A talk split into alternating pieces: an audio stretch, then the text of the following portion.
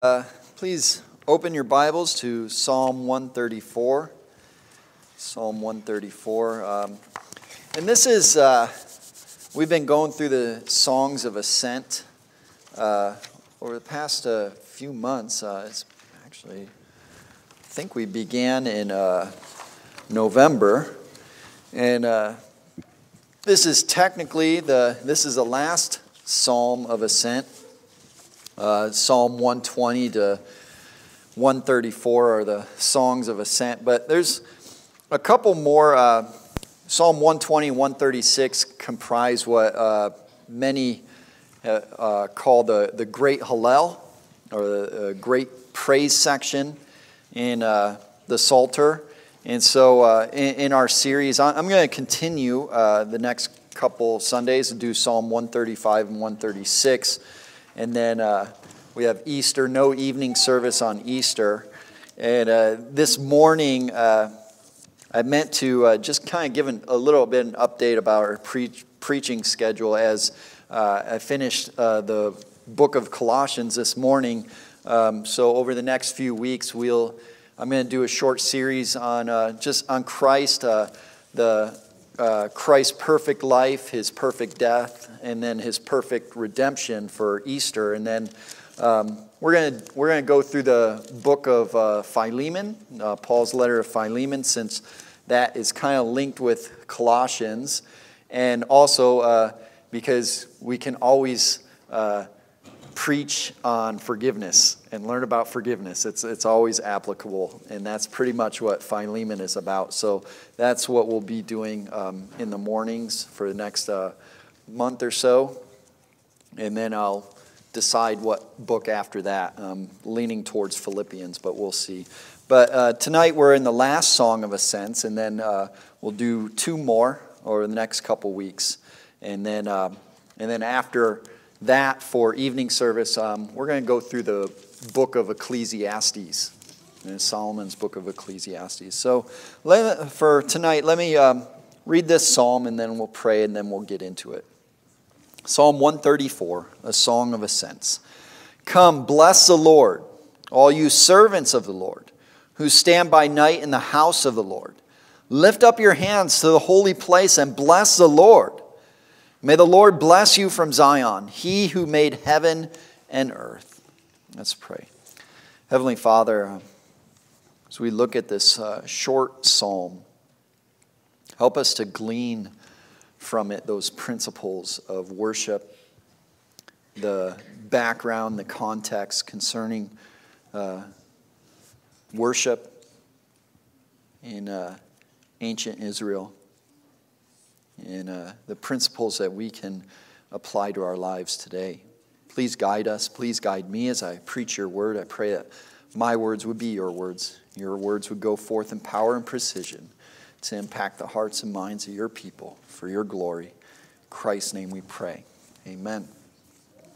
So, as we've been going over this uh, series of the Songs of Ascent, we have learned uh, several things, and, and there's, there's a, a lot of similarities. Uh, it's, it's pretty much uh, God centered, as almost all of the Psalter and, and um, many passages in the Bible are, are God centered, directing us towards God, towards who He is, His character, His attributes, uh, but particularly in, in, the sense of praise and worship as the Israelites, uh, the Jews, are um, traveling to uh, Jerusalem uh, on those, uh, during those three uh, prescribed feasts throughout the year, um, traveling to Jerusalem to uh, partake in these celebrations, which um, were commanded in, uh, in the law, in uh, the Torah. And along the way, they would recite these psalms to one another, they would sing them, and, and even um, as they would go back to where they came from, um, whether that was within the, the boundaries of Israel or beyond. Um, they would come and they would sing these songs and remind one another why they were making this trek, um, remind one another who God is, who they are. And uh, we, we see um, several instances throughout these songs of ascent, of um, their lifestyle, of uh, their um, heritage um, as Israelites, of God's blessing upon them, of their persecution. Um, many instances about their, their life and just, uh, you know, living a life as a believer. One commentator, he writes uh, concerning uh, these Psalms, he says that almost all of these Psalms um, are songs of ascent, uh, which the Jewish pilgrims sang on their way up to Jerusalem on three prescribed annual occasions. These feasts included the Feast of Unleavened Bread, the Feast of Weeks or, or um, Harvest um, or Pentecost, um, and then the Feast of Booths or Tabernacles. Um, it appears that these songs begin far away from Jerusalem, um, as we read in Psalm 120, as he, uh, the, the psalmist comments on Meshech and Kedar, um, two uh, places which are far away, one in the far north and one in the far south, away from Israel. Um, and then he says uh, they progressively move toward Jerusalem until the pilgrims have actually reached the temple and finished their worship here in Psalm 134. And this is Psalm 134 is, in a sense, um, it's the farewell psalm. It's the grand finale and the great farewell as um, their worship is, is, just about ended. It's um, almost uh, as if the end of a conference, at, at the end of a, a, a, long gathering, a reunion, and it's uh, many pastors, theologians would point to this time as uh, early dawn before they set out. And so they're finishing their worship, and, and it's one more call to worship.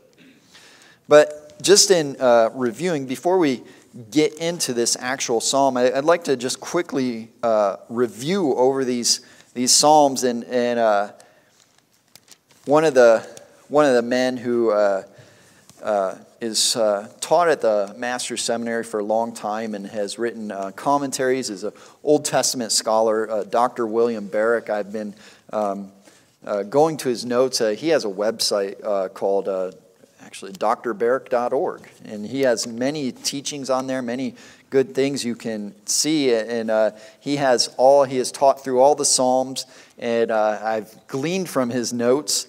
And he gives, um, in the Song of Ascents, these Psalms of Ascents, he, he gives a summary of each one. And he, he just um, gives a one line, almost like a title, uh, for each of these uh, Psalms, and I, I, like to go through that and just as you as I read these these summaries, these titles, uh, you just uh, briefly uh, peruse these Psalms. From Psalm 120, he says, Psalm 120, troubled with living in a land dark with God's absence.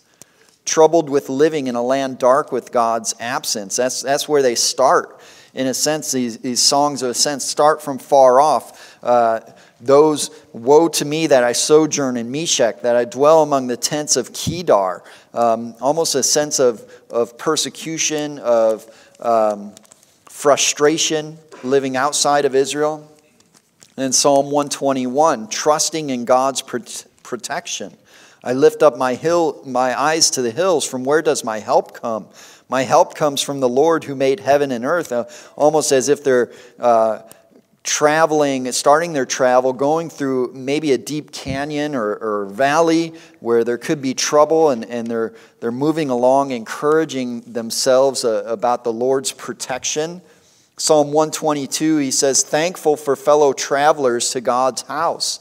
I was glad when they said to me, Let us go to the house of the Lord. Our feet have been standing within your gates, almost coming up to the house of the Lord, coming up to Jerusalem, uh, explaining uh, what Jerusalem is like, built as a city that is bound firmly together.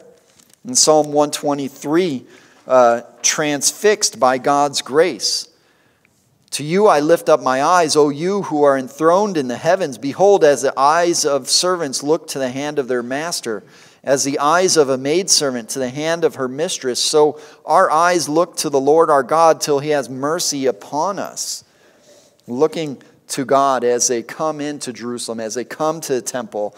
They are transfixed by God's grace.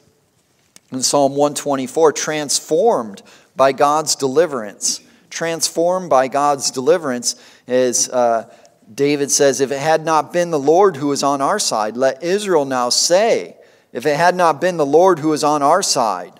And just talking about uh, God's deliverance almost as they were uh, delivered by the skin of their teeth um, from all the several um, uh, situations, crises um, in Israel's history. Um, you, you, can see a, a bit of uh, perhaps personal history pointing back um, as David uh, uh, writes this psalm, but mostly Israel's history. You know, always saved by the skin of their teeth, uh, transformed by God's deliverance. In Psalm 125, Dr. Barrick uh, titles this Trekking Onward in God's Presence. Those who trust in, in the Lord are like Mount Zion, which cannot be moved but abides forever. The Lord surrounds his people, uh, just trekking onward in God's presence, trusting in his presence, resting in his presence as they travel. Psalm 126 transported in joy for God's deeds, transported in joy for God's deeds. When the Lord restored the fortunes of Zion, we were like those who dream. Like those who dream, then our mouth was filled with laughter and our tongue with shouts of joy. Almost uh, pointing to uh, uh, post exile time, which is, is probably what it was. It was probably when the that that psalm was written, transported in joy for God's deeds. Psalm 127, transcending labor by God's gifts. Unless the Lord builds the house, those who build it labor in vain. Unless the Lord watches over the city, the watchman stays awake in vain. Uh, just talking about God's blessing on their labor, God's blessing in children, in a heritage, in, in all the the things of life, uh, provision, transcending labor by God's gifts. Psalm 128, treasuring God's blessings. Blessed is everyone who fears the Lord, who walks in his ways. You shall eat the fruit of the labor of your hands. You shall be blessed, and it shall be well with you. Treasuring God's blessings, uh, uh, the, the blessing that is upon um, those who trust in the Lord. And then Psalm 129, trading persecution for God's justice. Trading persecution for God's justice. Greatly have they afflicted me from my youth. Let Israel now say, Greatly have they afflicted me from my youth. Just talking about the persecutions that, that Israel was so prone to, uh, to experience. And, and yes, many times because of their own sin, because of their own idolatry. And nonetheless, they had been afflicted from their youth, and, and yet they're trusting in God's justice, trading persecution for God's justice. Psalm 130, Dr. Barrick entitles this Transfused by God's Forgiveness. Transfused by God's forgiveness. Out of the depths I cry to you, O Lord. Hear my, O Lord, hear my voice. Let your ears be attentive to the voice of my pleas for mercy. If you, O Lord, should mark iniquities, O Lord, who could stand? But with you there's forgiveness, that you may be feared. Transfused by God's forgiveness, just basking in the greatness and the glory of God's grace and His forgiveness, of His redemption, waiting upon the Lord. And Psalm 131 tranquilized by God's hope tranquilized by God's hope. O Lord, my heart is not lifted up, my eyes are not raised too high. I do not occupy myself with things too great and too marvelous for me, but I have calmed and quieted my soul. Tranquilized by God's hope, uh, put, put to sleep like a weaned child with its mother, resting in God's hope, tranquilized completely because of God's hope. And Psalm 132, triumphant in God's promises. And, and this, this psalm was a, a, psalm of, of great depth and breadth concerning God's uh, covenant with Abraham and, and particularly with David, that he will set a king upon the throne, that the Lord has chosen Zion, he has desired it for his dwelling place, um, and just that there is a king coming, a king who will reign in righteousness triumphant in God's promises, resting upon his promises, because the Lord has chosen Zion. In Psalm 133, a couple weeks ago, we saw Psalm 133 is basically all about unity. How good and pleasant it is when brothers dwell in unity. The, the grace of unity. And uh, Dr. Barrick titles this Treated to the Unity of God's People. It is a treat, it's a, a blessing, it's a grace. And then now, Psalm 134, he summarizes this as tracking God's blessing, tracking God's blessing. And that's what's going on here is that they're, they're tracking almost in the past, they're tracking all the ways that God has blessed them, remembering who, who God is, what He has done, uh, their time in Jerusalem, their time of gathering, their time of reconnecting with extended family members and the people of God.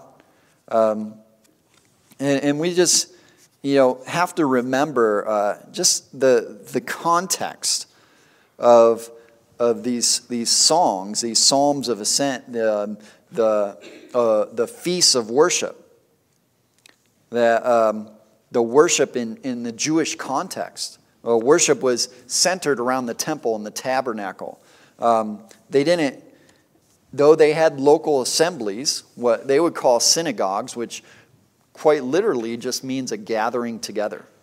Um, but the synagogue, uh, uh, according to Old Testament sacrificial system, that wasn't, that wasn't necessarily worship. They, they did read the law, they did pray, they did sing uh, psalms and hymns, but they couldn't sacrifice in a synagogue. They're supposed to sacrifice at the temple. In the temple alone. That was the place because that was the place where the priests would minister. That was a appointed place to offer their gifts and their sacrifices. And so they, they would come three times a year. They, they could come more often, but that was really the center of worship for them. That they um, looked forward to that. And, and this is Psalm 134 kind of encapsulates their time in Jerusalem during these feasts and, and almost a, a, a goodbye as they're about to go out. And um, here we see, in a sense, that um, last blessing, that last call to praise the Lord. Uh, one commentator writes, he says, This brief psalm provides a fitting climax to the songs of ascents. It sums up two essential elements in worship what we offer to the God we worship, and what we receive from God in worship. And this psalm is just three short verses. It can easily be divided into two parts. We see that just uh, briefly looking at it. But in these two parts, we, we see really uh, two primary actions or two expressions recorded and proclaimed by the psalmist. First, and most apparently, is this call to worship. We see a call to worship. Verses 1 and 2 Come, bless the Lord, all you servants of the Lord who stand by night in the house of the Lord. Lift up your hands to the holy place and bless the Lord. This is a call to worship. it's a call from the psalmist, but it's almost as if uh, the worshipers, all the people gathered, are calling out to the priests, to the Levites, to all the people, um, the worship leaders. It's a call to worship to the worship leaders in the temple, to Bless the Lord. Bless the Lord, all you servants of the Lord who stand by night in the house of the Lord.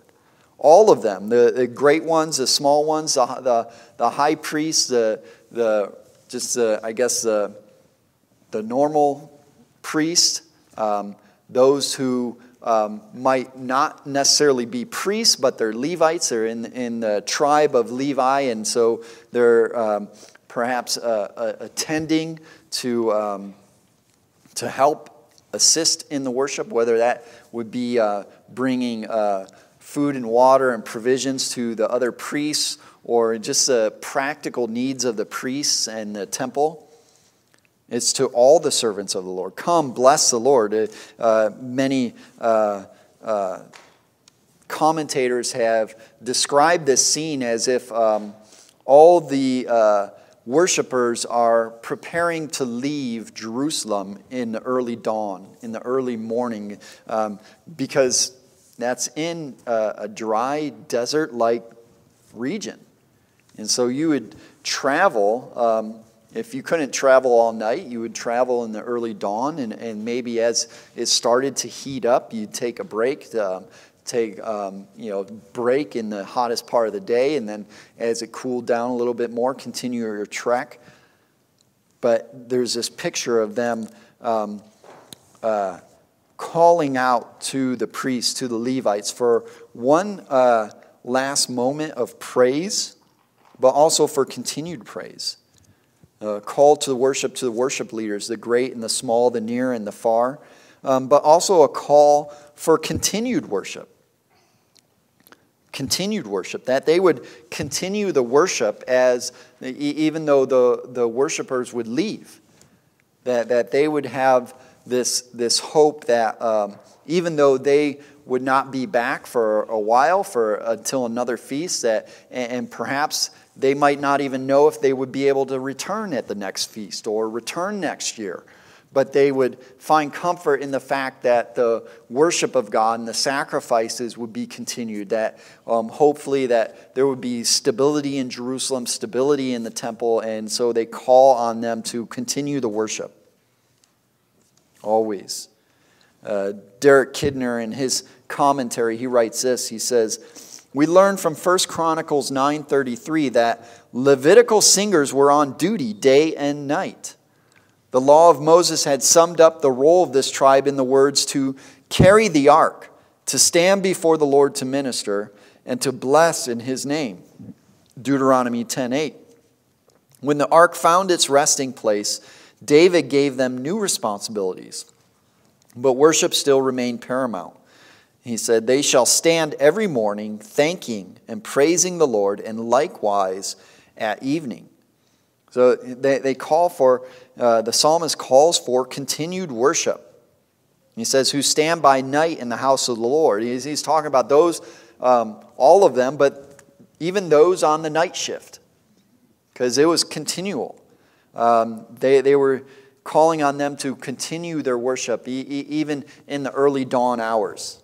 And uh, for um, some of you who've ever worked a, a, night shift job, you know how um, working a night shift, either as a security guard or just a, in a place where uh, there's 24 7 operations. And, and usually the night shift is um, usually the easier shift, as there's less going on. Usually there's less staff there's less uh, um, customers or interactions. And uh, so sometimes it, it's a bit easier. There's less activity. Um, but there's also a sense that there's, um, you're more prone to slack off, to fall asleep, to be idle, to um, goof off. Um, just, it's the night shift. and things happen on the night shift. And um, certainly uh, there's some truth to that for the Levites and the Israelites as well, because, you know, who comes to the temple in the middle of the night? You know, maybe a couple people that can't sleep. Who's going to sacrifice in the middle of the night? Um, so uh, there's this call that, that they would continue to worship even throughout the night, even for those who stand by night in the house of the Lord, even for those who are doing the night shift and they, they work up, wake up in the early dawn and they can't wait until the other priest comes to relieve them and they're weary. So the, the, the psalmist calls for continued worship, even in, in the spite of in spite of weariness, in spite of weariness, in spite of time.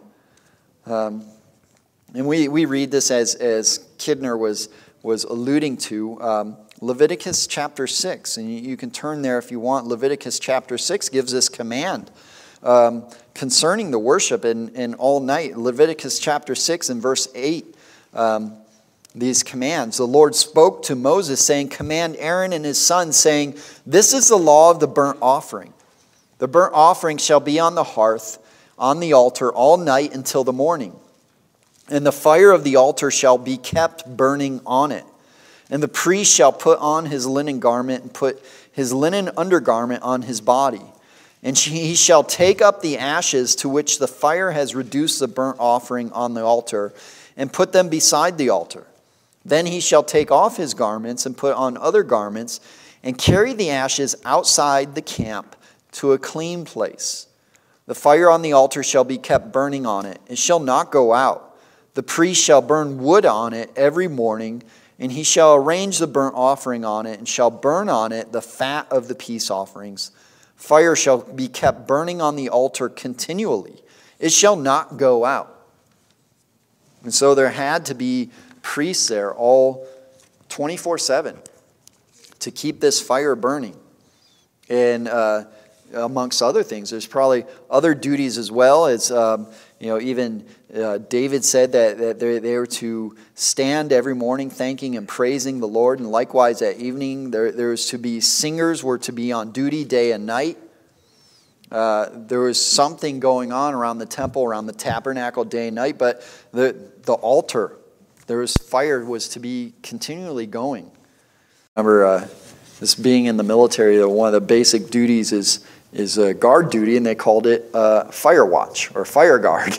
and uh, I, I, only remember one time in which I actually watched a fire, and that was during some survival training. I, I was amazed. I was like, "Hey, guys, we're actually doing fire watch," but uh, this is what the Levites were. They were literally doing fire watch, um, all watching that fire, making sure it was continually burning, and um, probably not just the altar, but um, you know, from the altar there would be uh, the coals for the incense and, and other things that um, certainly, uh, you know, they had to maintain fire just uh, maybe to keep warm, maybe to keep light, uh, the torches or um, other things. Uh, they were to watch the fires.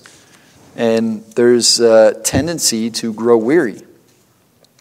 And so the psalmist calls for them to bless the Lord, all the servants of the Lord who stand by night in the house of the Lord, that they, they would not just go through the motions, and especially uh, in the early dawn, in spite of weariness, in spite of time.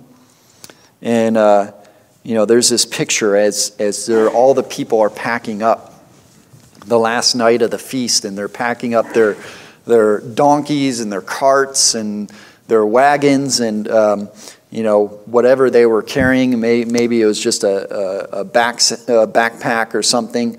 Um, getting ready to leave in the early dawn and, and uh, calling out to the servants uh, one last time, the priests, the Levites, to bless the Lord. And uh, we get a little bit of a picture from this from Luke chapter 2. In that account, when, um, you know, we, we read that account when Jesus gets lost among the crowds um, when he's 12.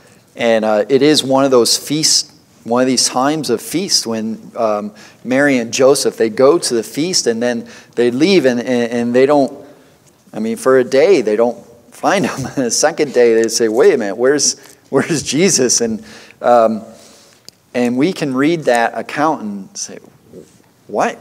How, how could you miss your son? And it, it, it shows, in a sense, how massive the crowds were. There was um, one Roman historian um, during the time of Jesus, it was, it was around 60 AD, that um, he was in Palestine and um, just trying to, um, he, uh, in a sense, uh, counted or gave an approximate um, uh, number of the, the pilgrims, of the Jews that would come to Jerusalem. And uh, he used um, the sacrifices, the sacrifices as kind of like uh, a way to count how many people would come. And he, he counted it somewhere around 2.4 million people at that time um, from all over the Greco Roman world, from all over Israel. Um, this was massive crowds of pilgrims. And so we could see as they're departing, and it's, it's just, and Jerusalem is, is quite small. I mean, you can walk across Jerusalem probably within about an hour, um, quite easily. Um, it's not that big.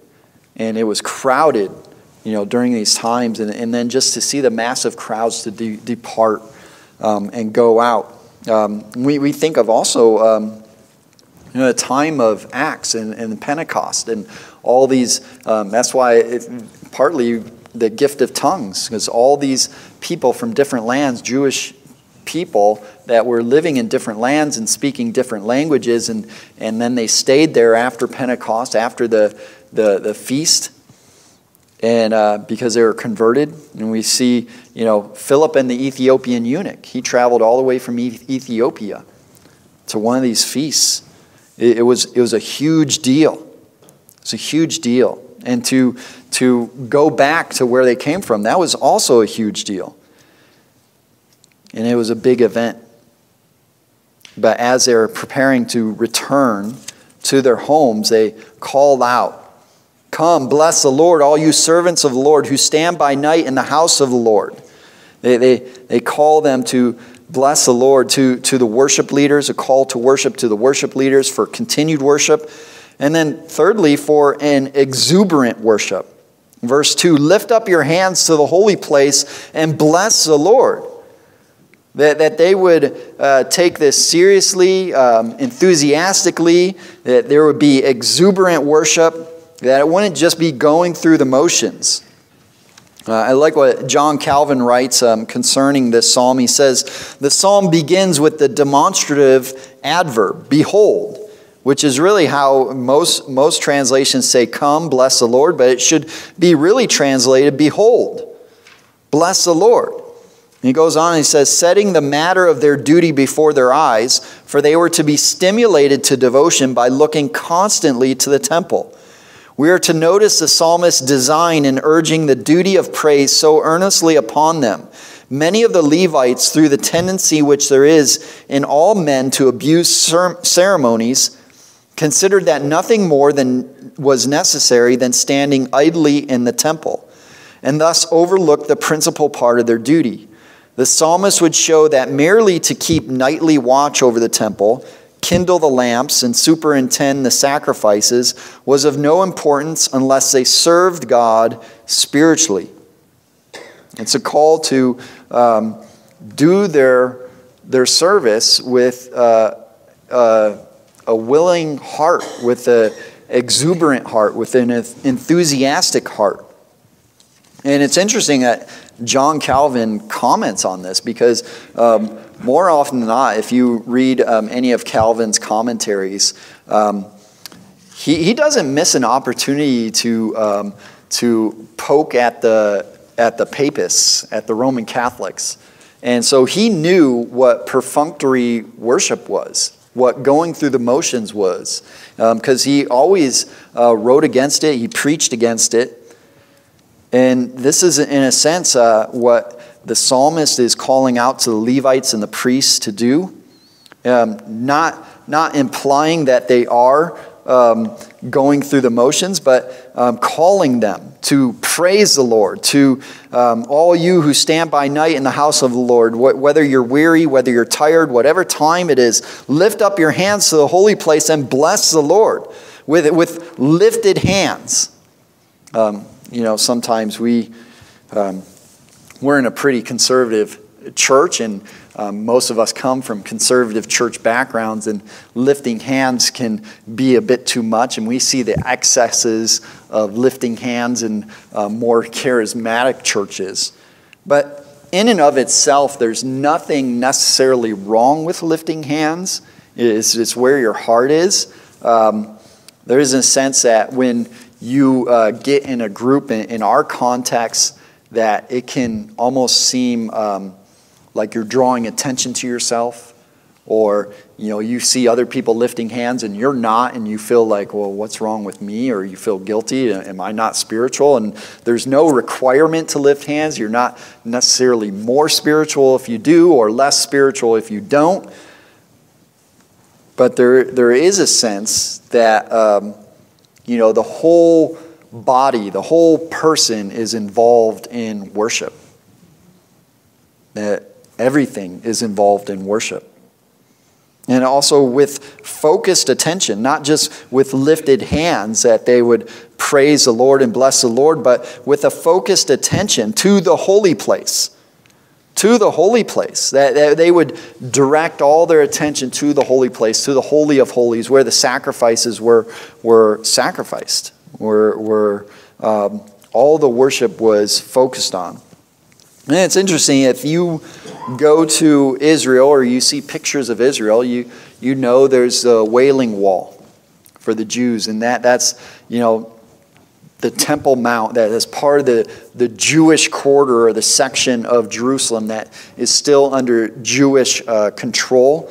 And, and, they go there, and they go to the Wailing Wall to pray, and uh, because that's as close as they could can get to where the temple was before it was, uh, you know, before it was destroyed. Uh, according to, in fact, um, you can see the stones and the rubble that just um, Jesus' prophecy that one stone will not be left upon another, and there is rubble there, um, huge boulders, and, and they continue to go there because they, they don't believe in Christ but yet they go there because it's as close as they can get. And, and even underneath, there's a, a section along the Wailing Wall where there's a tunnel. It goes underneath, and they go under that tunnel. They have gone under the tunnel because it's even closer to the temple, where the temple was, and to the Holy of Holies. So they try to get as close as they can. This is the focus to the holy place. Lift up your hands to the holy place and bless the Lord. Direct your, direct your attention to the Lord as close as you can get to the Lord um, with all your praise, with all your heart, with all your body, everything. Bless the Lord. Bless the Lord. And you know, um, I just returned from a, a, a Bible conference, and some of you may have gone to retreats or camps or youth camps. And there's a sense of, um, you know, you, we can see this even on a, a short term missions trip. If you've ever been on a short term missions trip or overseas, um, just getting out of your context in a worship sense, in a camp or a retreat or a missions trip or a conference, and there's something special about it. There's something special about this time and place where, where we can uh, get away and, and, and the worship is heightened and it's directed. And, and when it comes time to leave, there's almost a sense where we linger around. We just linger around and, and continue the fellowship and just want to continue the worship. And this is what the, the people, they, they have to go home. And there are those times we, we, we get to the end of those events, those times we, we know we have to go home, but we kind of want to stay. And so they're, they're, in a sense, lingering, but they're calling out to the priests, they're calling out to the servants, they're calling out to one another to come, bless the Lord, all you servants of the Lord. So we see first in this psalm a call to worship. And then, second, we see a consequence of worship a call to worship and then a consequence to, of worship. May the Lord bless you from Zion, he who made heaven and earth. And it's almost this call and response. We, we sing songs um, with a call and response, or we recite scripture with a call and response. And this is almost picturing the priests responding back to the people before they leave. May the Lord bless you from Zion, he who made heaven and earth. Uh, they're, they're blessing them. Allen Ross, in his commentary on the Psalms, he writes this The point of the psalm is straightforward. When the servants of the Lord bless the Lord in the sanctuary, they will in turn proclaim the Lord's blessing on his people. This has not changed over the years, even though the external forms of worship have. Ministers leading the worshipers must bless the Lord in the sanctuary. And as they bless him for his bounty, they will anticipate his continued blessing on the people.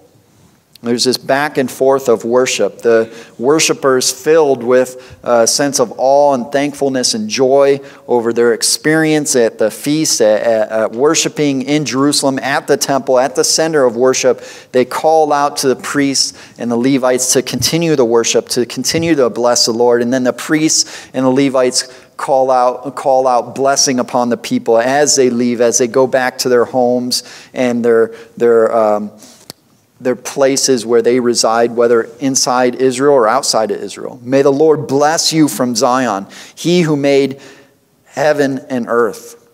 And so, this consequence of worship, that blessing would come back upon the worshipers. And it, it starts with a petition for the worshipers. A petition for the worshipers. And this comes it's to and from the Lord. To the Lord, may the Lord bless you from Zion. Right away, we, we, we can, uh, in a sense, see that this uh, harkens back to the um, Aaronic blessing in Numbers chapter 6, this blessing which uh, Aaron and the priests were to uh, say upon all the people, and, and, and they would say, uh, uh, a benediction, so to speak, as they, they leave. And, and this is most likely what was happening that the priests were reciting this Aaronic blessing. Numbers chapter 6 and verse 22. Um, the Lord spoke to Moses, saying, Speak to Aaron and his sons, saying, Thus you shall bless the people of Israel. You shall say to them, The Lord bless you and keep you. The Lord make his face to shine upon you and be gracious to you. The Lord lift up his countenance upon you and give you peace. So shall they put my name upon the people of Israel, and I will bless them. This is uh, most likely what the priests were saying as the people were leaving. May the Lord bless you from Zion. The Lord bless you and keep you. The Lord make his face to shine upon you and be gracious to you. But this blessing is not just in the Old Testament, but we see um, instances of uh, this benediction, this blessing um, on the people of God, even in, in the New Testament. Uh, Paul, uh, there's, a, there's a couple benedictions in the New Testament. Uh, Paul has one in, in Romans and in Ephesians. Romans 16 25. Um, Paul writes this at the end of that letter. Now, to him who is able to strengthen you according to my gospel and the preaching of Jesus Christ, according to the revelation of the mystery that, ha- that was kept f- secret for long ages but has now been disclosed and through the prophetic writings that has been made known to all nations, according to the command of the eternal God, to bring about the obedience of faith to the only wise God, be glory forevermore through Jesus Christ. Amen. It is, in a sense, praising God, but also blessing the people. Now, to him who is able to strengthen you according to my gospel he says a similar thing in Ephesians chapter 3 and verses 21. Now, to him who is able to do far more abundantly than all that we ask or think, according to the power at work within us, to him be glory in the church and in Christ Jesus throughout all generations, forever and ever. Amen. A, a benediction at the. And you, you've probably heard uh, sermons or preachers who have recited these, these benedictions at the end of a service.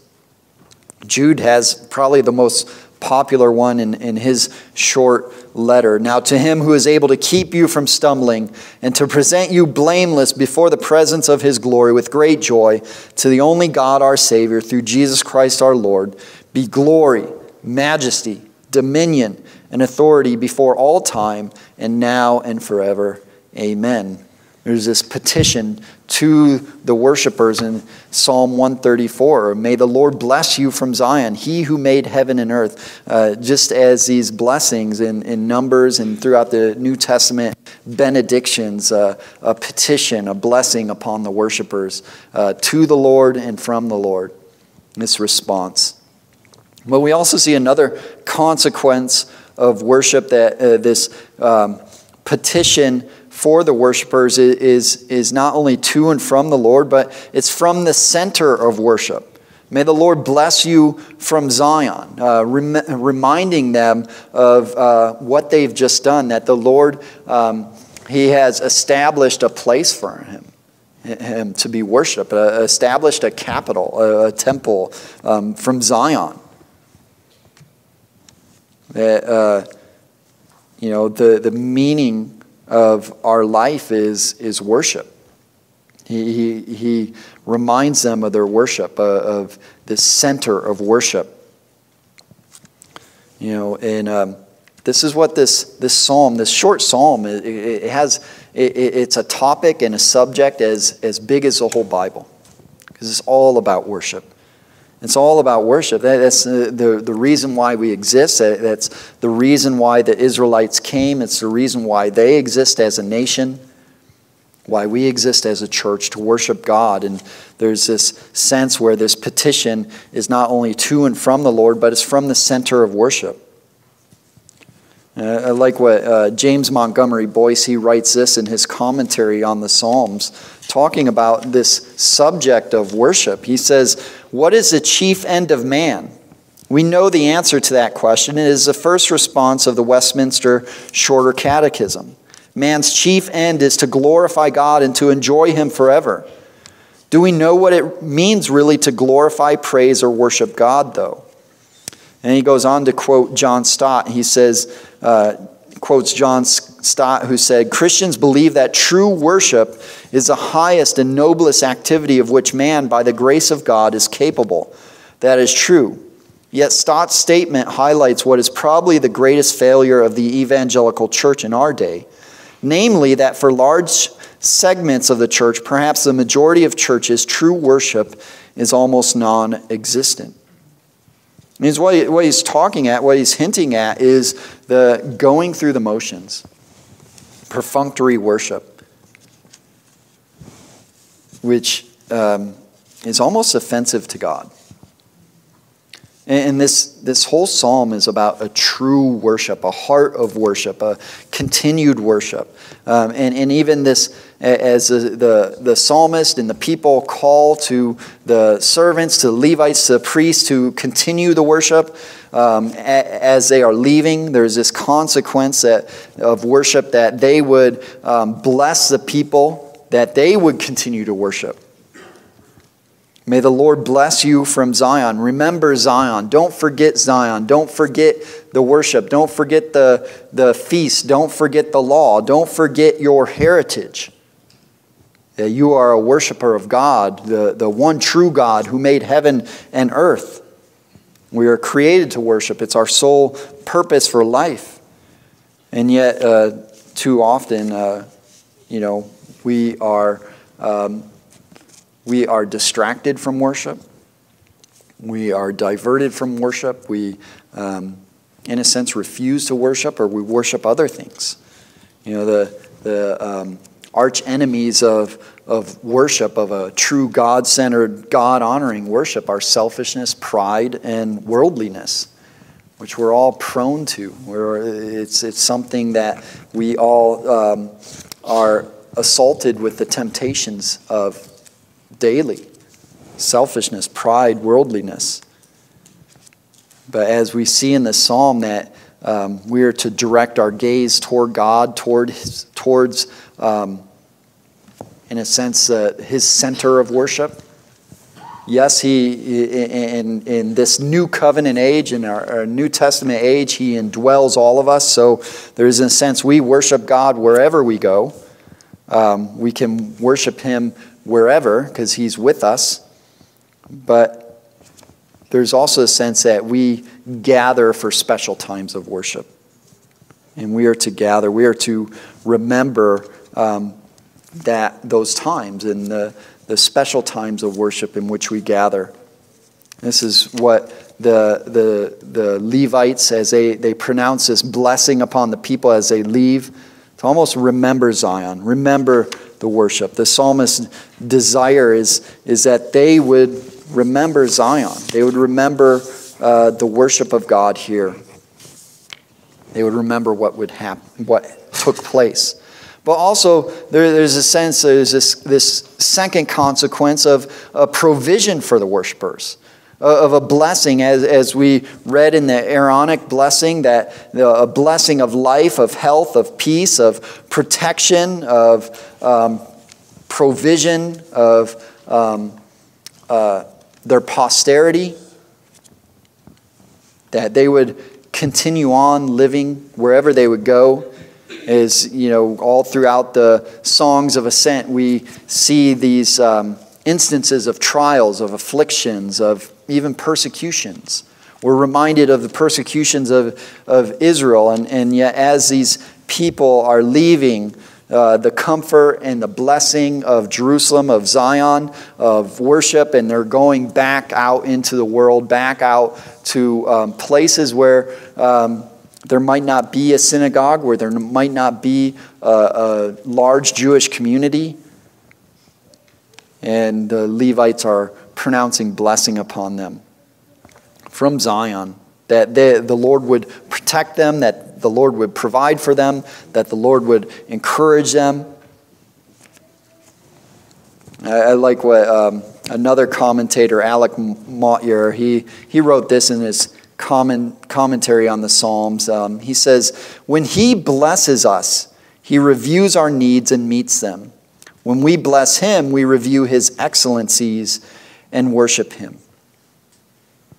He, he, he blesses us, God blesses us um, according to our, our needs, our physical needs, our spiritual needs. And we, we bless Him according to His excellencies. He doesn't need us, but we, we need Him. And we rejoice in uh, what He is and what He has done. Finally, this uh, a final consequence of worship is um, that the. Uh, the Levites, the uh, priests would not only um, offer a petition for the worshipers, a provision for the worshipers, but uh, perpetuation of the worshipers, that they would uh, continue on, that they would continue on wherever they would go to, that they would thrive, that they would survive, that they would um, continue to bless the Lord, that they would continue to praise the Lord. This is for this is the will of God in Christ Jesus for you. And this is the will of God that we would worship Him always, that we would rejoice in Him always, that we would pray to Him always. even in, the, in the Old Testament, even as, as Solomon, uh, he uh, dedicates the temple and, and says that this, this house shall be a house of prayer for all the nations. A place to pray, a place to sacrifice, a place to seek the Lord to look to him, to bless him. And as those would come to Zion, come to the temple to bless the Lord, they would leave with a blessing and go out with a blessing.